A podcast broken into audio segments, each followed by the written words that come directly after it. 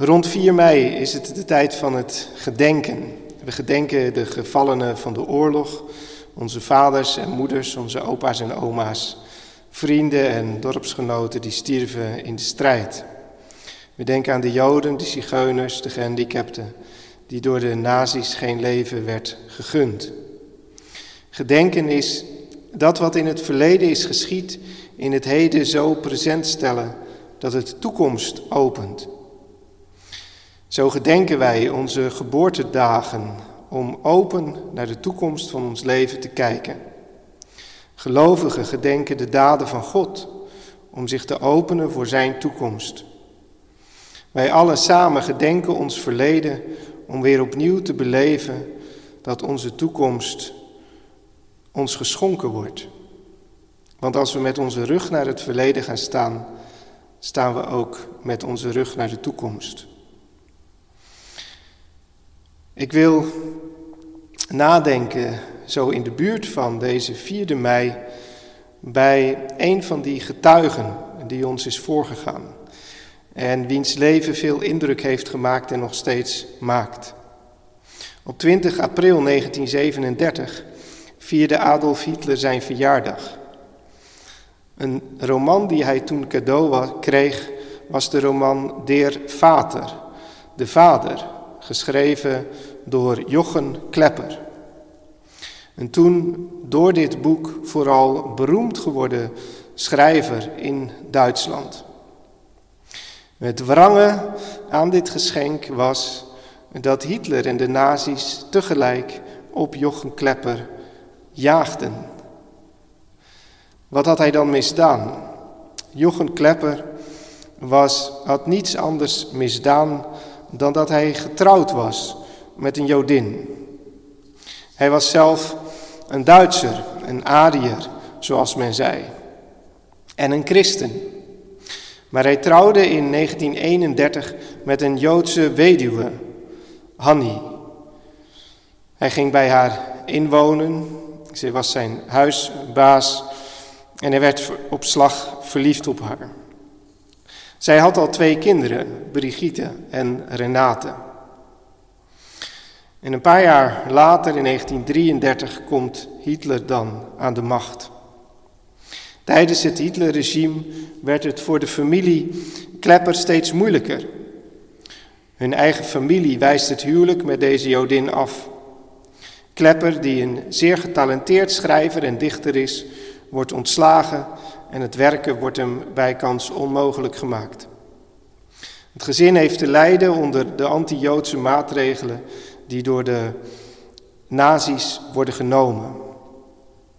Van Jochen Klepper is een dagboek bij eh, gebleven dat hij geschreven, heeft zo vanaf de jaren dertig, vanaf zijn huwelijk met Hanni. In het Duits omvat het 1200 bladzijden en een paar jaar geleden is het samengevat uh, in het Nederlands, of tenminste daar zijn selectie uitgemaakt in het Nederlands uh, van een paar honderd bladzijden. En in dat dagboek zie je hem worstelen met, uh, met zijn weg, met zijn leven, met God en met zijn, zijn gekregen gezin. Ik wil beginnen met het lezen van een van de liederen die hij dan maakt. Wat later in die tijd. In 1938 verschijnt van hem een gedichtenbundel. Kyrie heet die. Dat betekent Heer, de aanspreekvorm die wij nog kennen uit het Kyrie eleison. Dat zal straks klinken in een van zijn liederen die wij ook zullen zingen. Kyrie eleison, Heer ontferm u. In die bundel, die is vertaald um, door Titia Lindeboom, een van de gedichten daarin heet Hij wekt mij elke morgen.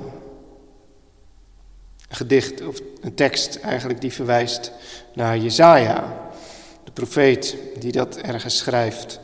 Dat God hem elke morgen wekt. Hij wekt mij elke morgen. Hij wekt mij zelf het oor. God houdt zich niet verborgen, leidt mij de dagen door. Al bij het ochtendgloren spreekt hij tot mijn gemoed. zodat ik als herboren het nieuwe licht begroet. Vroeg wil hij mij omhullen met liefde en met licht, verwarmen en vervullen. Hij heeft in het gericht mijn schuld willen betalen toen ik geen uitkomst zag. Zijn woord zal helder stralen, hoe donker ook de dag. Klepper wordt wel de psalmdichter van de 20e eeuw genoemd, omdat zijn teksten inderdaad zeer dicht bij de psalmen staan. En eigenlijk steeds zoeken naar licht in de duisternis. Ik zal nu nog uit dat dagboek van um, Klepper een paar bladzijden lezen voordat wij het eerste lied gaan zingen.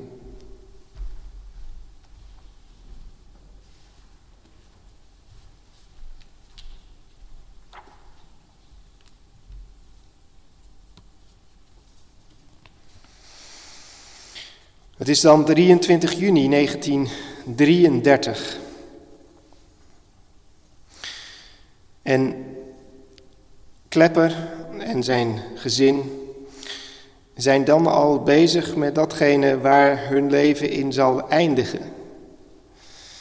Hun leven zal eindigen in um, dat zij collectief, man, vrouw en een van hun dochters, de andere dochter is dan geëmigreerd. Dat hij, hij zichzelf van het leven benemen. Hitler en het nazisme hebben hen dan in de dood gejaagd. Ze zien geen uitweg meer. En dat thema komt al aan de orde aan het begin, als het ware, negen jaar voordat het zal gebeuren in 1933. Klepper schrijft op 14 juni in dat jaar: Ik geloof dat ik alles aan kan. Alleen als Hanni zou sterven, zou dat mijn leven in twijfel trekken. En daarom schrik ik terug voor God, die van ons verlangt dat we volledig in zijn handen blijven. Hij voelt zich dus eh, door het eh, verlangen naar zelfdoding dat hier al ontstaat, voelt hij zich tegelijk uit de buurt van God geraken, die immers wil dat wij leven. En zeker in die tijd, en Klepper heeft dat in de jaren twintig nog verdedigd, werd zelfdoding beschouwd als de zonde tegen de Heilige Geest, de zonde die niet vergeven kan worden. En toch begint die gedachte uh, steeds meer bij hem te leven. En in het dagboek is het een rode draad dat hij daarmee worstelt eigenlijk. Mag dat als christen? Of betekent het geloof dat je altijd zo dapper bent dat je het leven altijd kunt volhouden?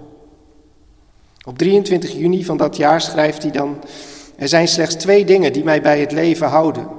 Hanni en mijn verkapte, stiekeme, leugenachtige hoop een werktuig van God te zijn en niet alleen maar een verlost mens. Op dat punt kan God mij ten diepste treffen. De kunst houdt mij niet bij het leven. Mijn houding ten opzichte van zelfmoord is zeer snel veranderd. Alles is de mens geoorloofd, al het goede, al het kwade, aangezien de rekening tussen God en de gelovigen is vereffend. Hoe, kan ik, hoe kon ik voor zelfmoord een uitzondering maken? Met welk recht trok ik een grens? Met welk recht zei ik over deze schuld dat ze niet vergeven zou kunnen worden? Staat er in de Bijbel, alle zonde en lastering zal de mens vergeven worden, maar de lastering tegen de geest zal de mens niet vergeven worden. En de zonde dat hij zichzelf doodt en de zonde dat hij te veel van zijn vrouw houdt en de zonde dat hij moe wordt ook niet? Nee, er staat, alle zonde en lastering zal de mensen vergeven worden, maar de lastering tegen de geest zal de mensen niet vergeven worden. Wat de lastering tegen de geest inhoudt, blijft evenwel een geheimenis. Geopenbaard wordt zij alleen aan degene die haar begeert te doen. De gelovige gelooft in haar als een schrikwekkend hoofdpunt van het geloof, als draaipunt van verwerping en uitverkiezing. Hij kan de vraag naar haar niet stellen. Ik geloof dat de zelfmoord onder de vergeving valt, net als alle andere zonden. En zoals ik er nu voor sta, wil ik met Hanni sterven. Het zijn koude regendagen, maar ze doen mij niet zo'n pijn als een hete zomer zou doen. Ze ontzien mij meer dan stralende schoonheid. Als ik mijn, aan mijn werk denk, krijg ik een gevoel van zwaarte. De gedachte aan mijn ouderlijk huis is een aanhoudende pijn. Als ik aan Hanni denk, vloeit alle moeite, pijn, dankbaarheid, geluk, verschrikking, zelfbeklag, verwijt, helderheid en wanorde samen. In de wereld geldt nu alleen nog dit ene. Wij zijn twee vervolgden. Daaraan is niets overdreven. Maar geen moment vergeten wij hoe velen op deze manier naast ons leven en voor ons en met ons misschien ook vrijwillig sterven. Wij zullen ons niet naar zelfmoord toe laten drijven. We zullen ons burgerlijk bestaan en ik mijn kunstzinnig bestaan leiden zoals altijd. We willen geen wonder afdwingen van God, maar we willen samen sterven. En als mens zeg ik nu, deze mens die mijn leven geworden is, zal ook het laatste uur van mijn leven bepalen. En dan blijft alleen God nog over. Was ik niet in Hannies leven gekomen, dan had haar leven er als volgt uitgezien. Van een vrouw met een financieel beschermd bestaan zou zij een jonge weduwe zijn geworden met beperktere middelen die alleen leefde met haar kinderen. Een heel normale situatie. Was Hanni niet in mijn leven gekomen, dan zou mijn bestaan een familiecatastrofe zijn geworden. Ellendig, wanordelijk en angstig. Waarom ik mezelf toesta dit op te schrijven? In de geheime hoop dat over vele jaren Hanni en ik dit ooit zullen terugvinden en zeggen: Zo ver waren we heen en toch leven we. Alleen God kan het omkeren, maar je kunt een wonder niet afdwingen. Je kunt er niet eens om bidden. Dat schrijft hij al in juni 1933 dus. Klepper was geen held, zoals er zoveel eigenlijk, de meesten in de oorlog geen held waren. Enkele, zoals Bonhoeffer, waren misschien wel wat wij noemen helden. Het geloof gaf hen de kracht om aanslag op Hitler te plegen, zoals Bonhoeffer daaraan meegewerkt heeft, of om actief in het verzet te gaan. Klepper was van karakter een heel ander mens, teruggetrokken en ook wat angstig. De vraag die zijn leven ontstelt is: betekent dat ook dat hij minder gelovig was? Of betekent het geloof inderdaad dat je op een gegeven moment ook het leven mag loslaten? Omdat je niet meer kunt, niet meer durft. Kun je alleen als dappere geloven in de strijd? Of mag je ook vluchten naar God? Zelfs vluchten het leven uit.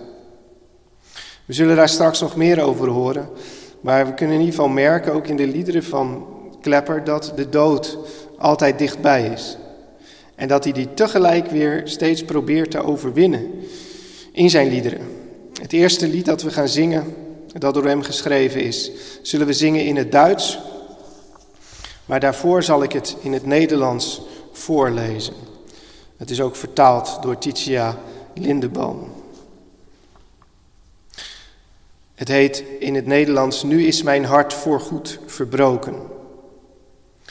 Nu is mijn hart voorgoed verbroken met al wat mij belangrijk scheen. Kom geest, laat mij toch niet verstoken van troost zijn. Laat mij niet alleen.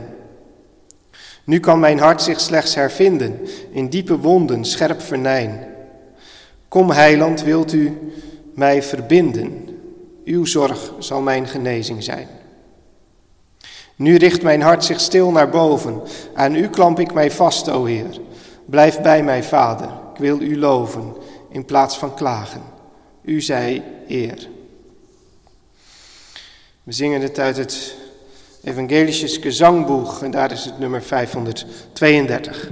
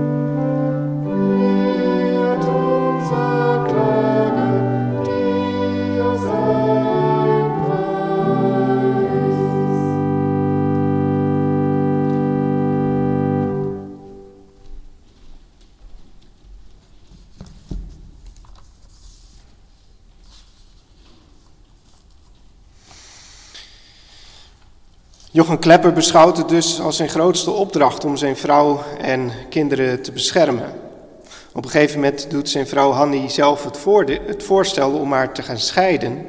Want misschien zou Jochen, als hij gescheiden is van zijn Joodse vrouw, eh, nog wel beter voor haar kunnen zorgen dan wanneer hij met haar gehuwd blijft. bovendien zal hij dan als schrijver veel meer in Duitsland geaccepteerd en geëerd worden. Nu wordt hij steeds opnieuw ontslagen bij het werk dat hij doet.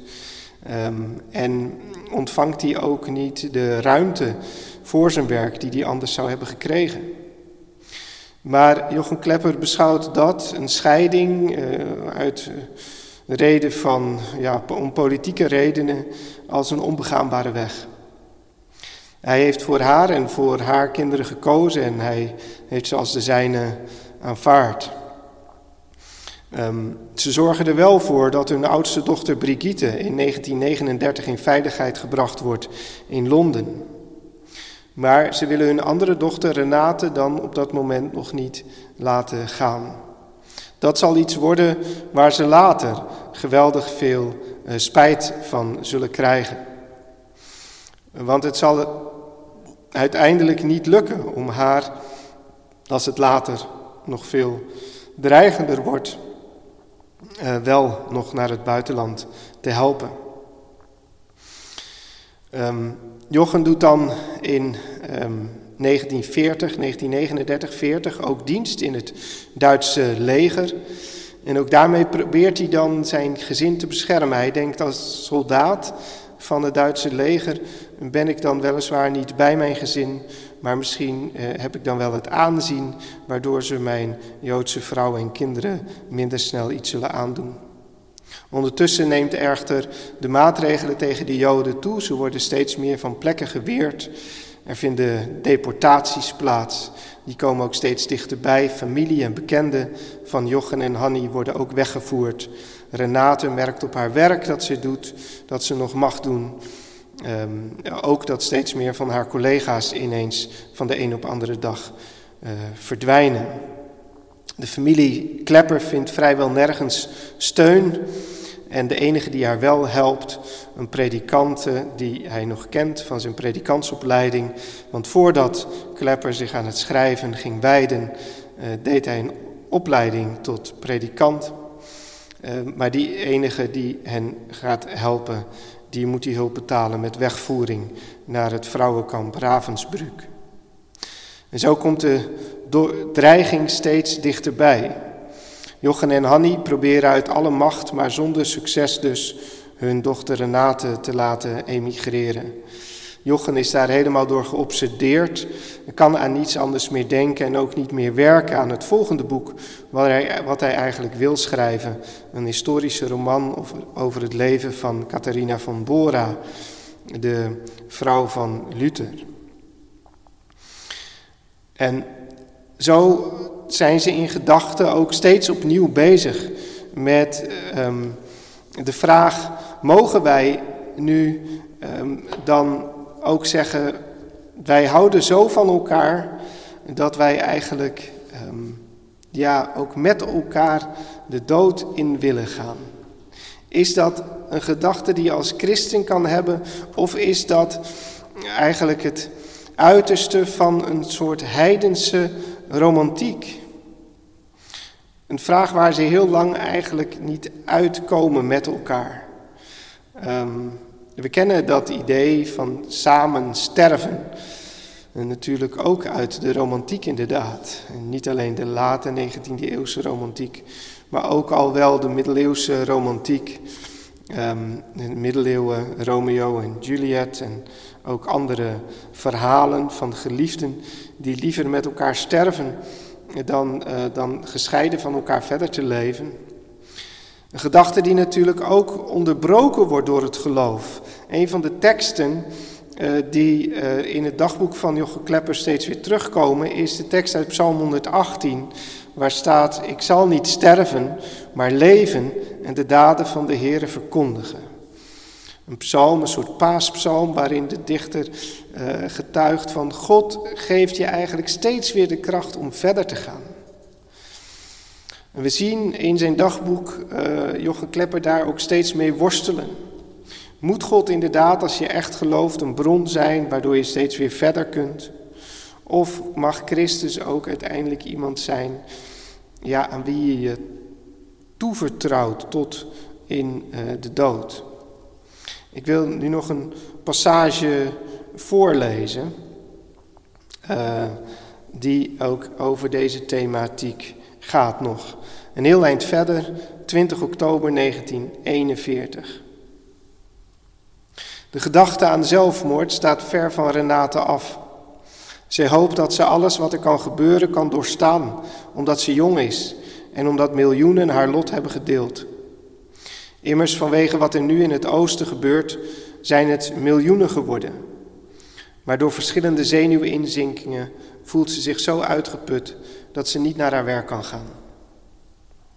Hanni zegt dat zelfmoord verder van haar afstaat dan ooit. Nu wil ze eerst nog dat eeuwige huis, dat is dat boek over Catharina van Bora, geschreven zien. Slechts één ding staat voor haar vast. Als een dwangscheiding ons uit elkaar zou halen en zij het land zou moeten verlaten terwijl ik hier blijf, dan is zij vastbesloten zelfmoord te plegen, omdat dat niet de onvergeeflijke zonde is waarover de Bijbel spreekt. We weten wat zelfmoord in ons geval zou zijn. Drievoudige moord, ongehoorzaamheid tegen God, het opgeven van geduld, vlucht uit Gods leiding, bevestiging van de negatieve menselijke macht, het wegwerpen van vertrouwen. Maar het is niet de onvergeeflijke zonde tegen de Heilige Geest. Het is niets anders dan de zonde die een christen onder het fortiter pekka tot aan het einde met zich meesleept. Dat pekka fortiter is een beroemd zinnetje van Maarten Luther, die aan zijn vriend Melanchthon op een gegeven moment schrijft: Wees een zondaar en zondig dapper, maar vertrouw nog sterker en verheug je in Christus. Pekka fortiter betekent dus zondig dapper. Um, en dat is dus de manier waarop Klepper eigenlijk ook dan uh, datgene waar hij al jaren aan denkt, uh, onder probeert te vatten. Ach, ook als wij ons leven tot aan het einde zouden leven, zou het een heel slecht getuigenis voor God zijn. Ik ken geen christenen die een leven in heiliging leven. Onze enige wens was dat Renate zich niet alleen met zelfmoordgedachten zou kwellen, maar zou weten dat wij bereid zijn om met haar te sterven. Juist door de gesprekken die we daarover voerden, merkten we dat Renate vastbesloten is om te leven. En nu, en nu is het zover gekomen dat ik degene ben die deze afschuwelijke wens het vurigst koeste. Het kind heeft besloten. Zij heeft de verbazingwekkende woorden uitgesproken dat we niet omwille van haar in leven moeten blijven. Maar het is de levenswil van het kind die ons bindt. Al met al is het niet zo dat we breken met God, ondanks onze bereidwilligheid om zo'n verschrikkelijke zonde te begaan. De zonde die nog in ons leven zal komen, is niet kleiner. Vandaag heb ik minister Friek, die ik zo vaak de Vater cadeau heb gedaan, op Renates verzoek om een audiëntie gevraagd. Ik wil alles doen. Ik bid, dat is onvergelijkelijk meer. We weten ook van Gods macht dat Hij de zelfmoord nog in de uitvoering kan verhinderen. We weten dat ik dood had kunnen zijn en Hanni en Renate verder hadden moeten leven. Het kind schikt zich zo in alles en hoopt toch nog vurig dat het haar voorbij zal gaan. Hanni is zo actief, zo vlijtig, zo dankbaar, dat ze zich nu niet meer zulke grote zorgen om mij hoeft te maken. Maar het is toch voor ons beiden een grote teleurstelling dat door Renate de stap tot zelfmoord niet dichterbij gekomen is, maar verder van ons af is komen te staan. Nu verhindert God juist door Renate onze zelfmoord, door haar levensmoed waaruit het geloof kan groeien. Zou mijn beschermengel mij nu verlaten? Ik ben zo wonderbaarlijk door de oorlog heen gevoerd. Nu is er het duister van de thuiskeer. Klepper schrijft dat op het moment dat hij net thuis is gekomen van het dienst doen in de oorlog. Hij moest daar dus dienst gaan doen als soldaat.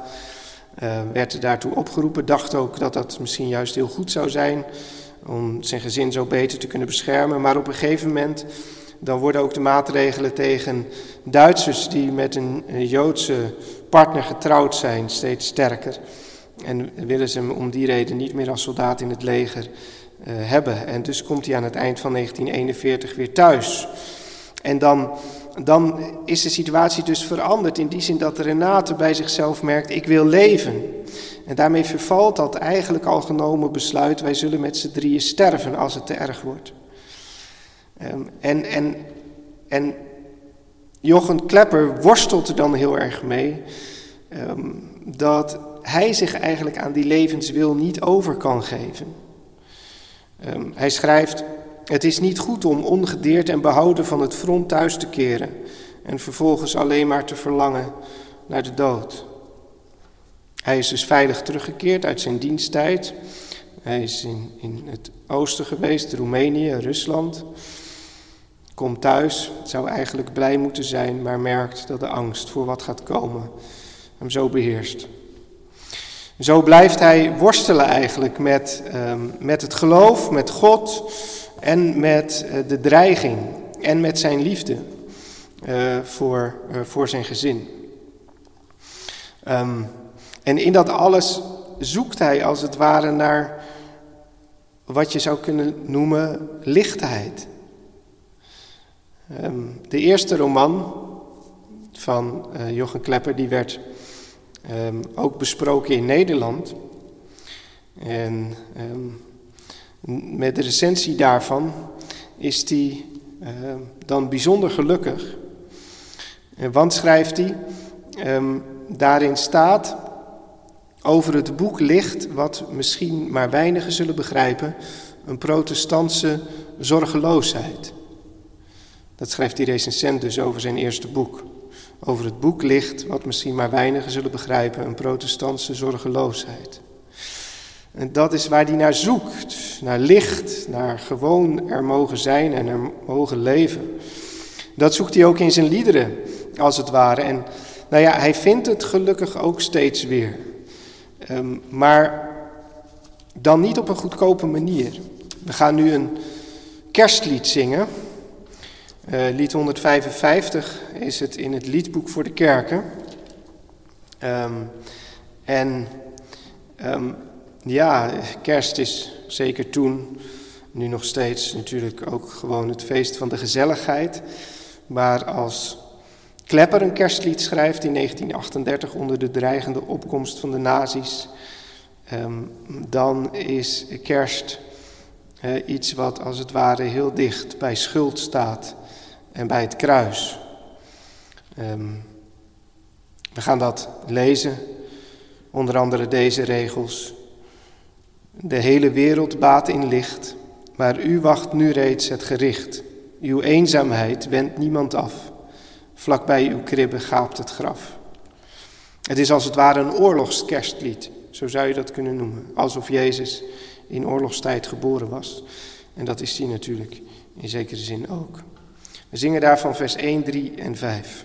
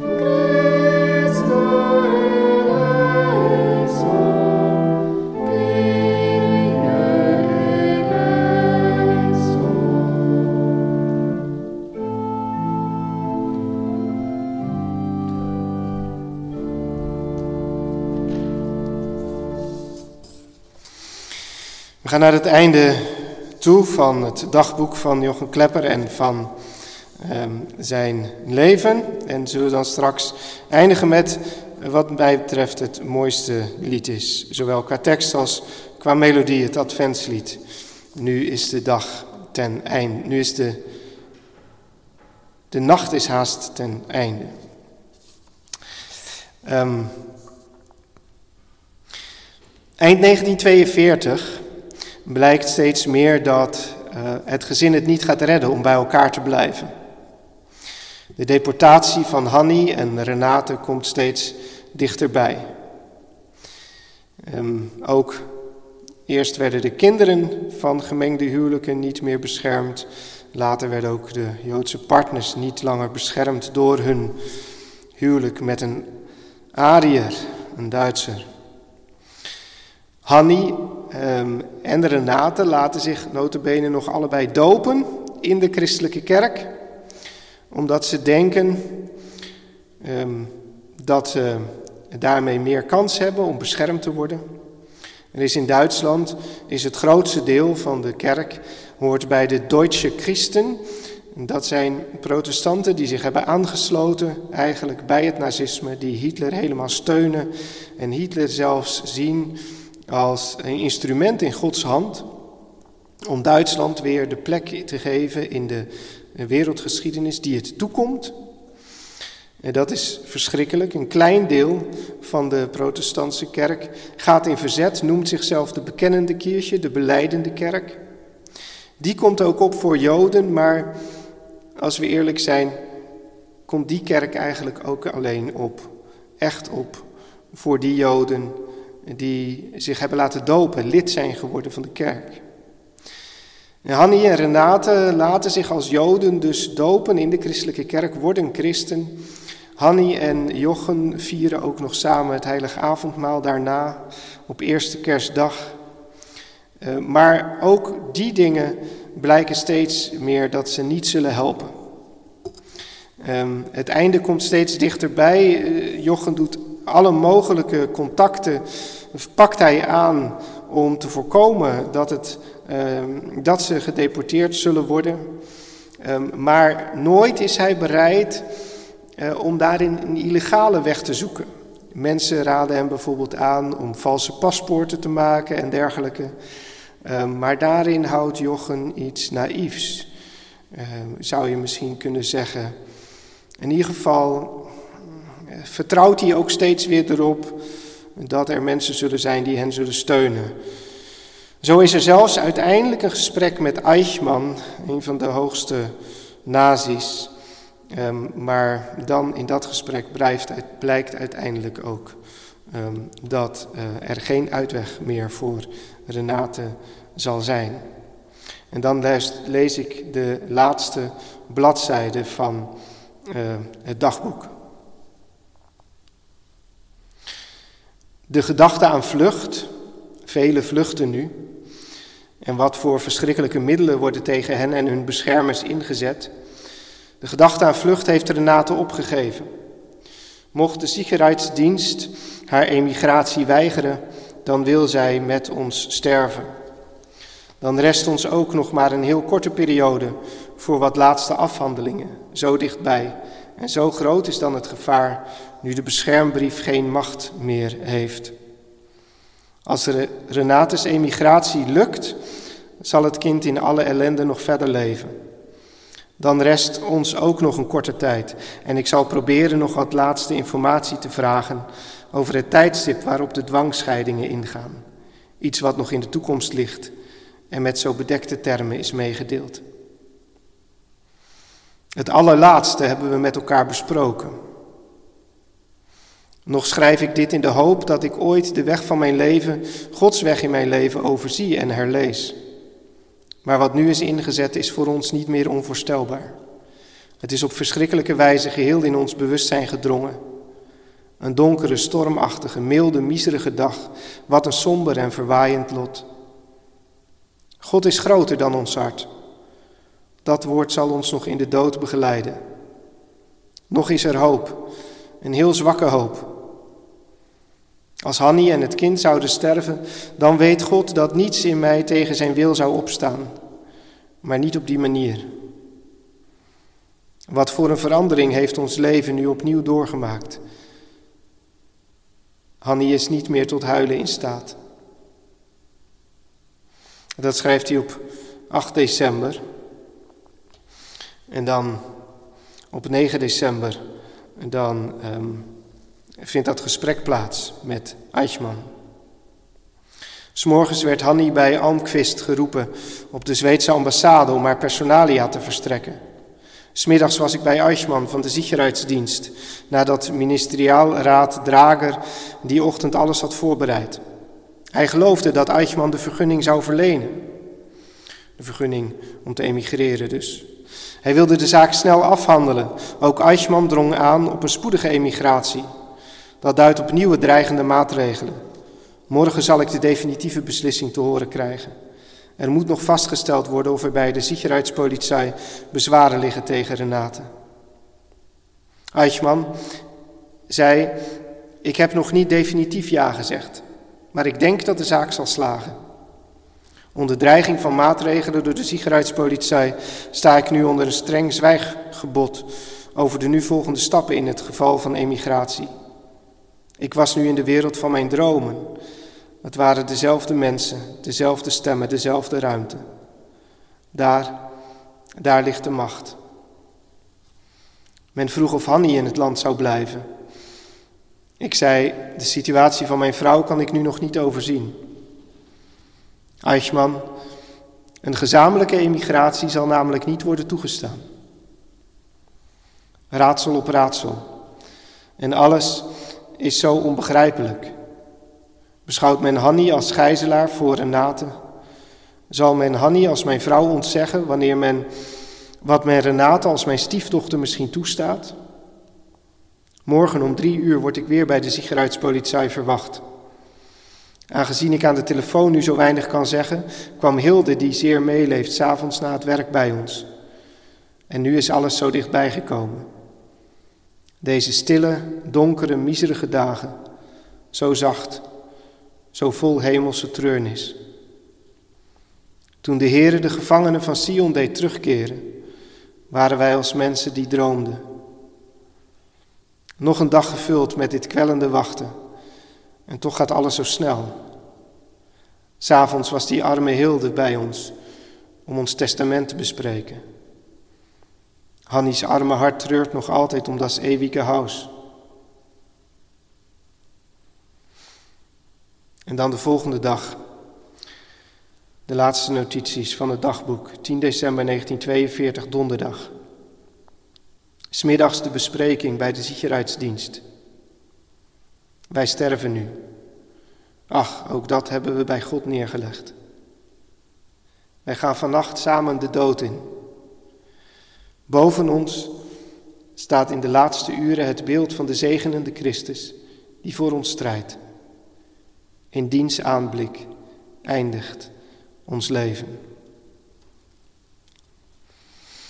Dat zijn de laatste woorden van het dagboek van Jochen Klepper. De volgende dag wordt hij gevonden ehm, door de huishoudster. Hij, zijn vrouw en een van hun dochters, Renate, hebben zich met gas om het leven gebracht. Dat briefje vindt degene die hen vindt geplakt op de deur. Voorzichtig, gas staat erop. Een van de laatste regels die hij schrijft, staat, daar zegt hij dus, boven ons staat in de laatste uren het beeld van de zegenende Christus die voor ons strijdt. Hij verwijst daarmee naar een groot beeld dat ze gekocht hebben op hun laatste vakantie in Augsburg. Daar hebben ze een beeld gekocht samen, Hanni en hij, wat oorspronkelijk in een kerk stond, van een zegenende Christus. Hun laatste geld besteden ze er dan daaraan om dat beeld te kopen en in hun huis te zetten. En hij zegt dus dat ze de laatste uren dat beeld van de zegenende Christus die voor ons strijdt, voor ogen gehad hebben. In diens aanblik eindigt ons leven. Voor mij is Jochen Klepper ehm, met deze levensgang eigenlijk toch ook iets van een heilige en een held. Heiligen en helden zijn niet alleen degenen die zich dapper hebben verweerd tegen het Duitse Rijk. Het zijn niet alleen degenen die onderduikers hebben geholpen of aanslagen hebben gepleegd op de bezetter. Het zijn ook de mensen die dat niet konden, maar die toch innerlijk trouw zijn gebleven aan hun geloof, aan hun diepste overtuigingen. Namelijk dat ze weten van wie ze houden, van God en van hun geliefden. En die weten dat God en dat zijn genade sterker is dan alles, ook sterker dan onze wanhoop. Zelfs als die wanhoop ons in een zelfgekozen dood drijft. We gaan nu het mooiste lied, wat mij betreft, van nog een klepper zingen. Als slot hiervan. Ehm, en ik dank Mineke en Marjolein die dat met mij doen. In het Duits is het, die Nacht is voorgedrongen, der Tag is niet meer fern. En in het Nederlands is het, de nacht is haast ten einde, de morgen niet meer ver. Bezing dan met verblijden de heldere morgenster. Wie schrijde in het duister, begroet zijn klare schijn, als hij met al zijn luister straalt over angst en pijn.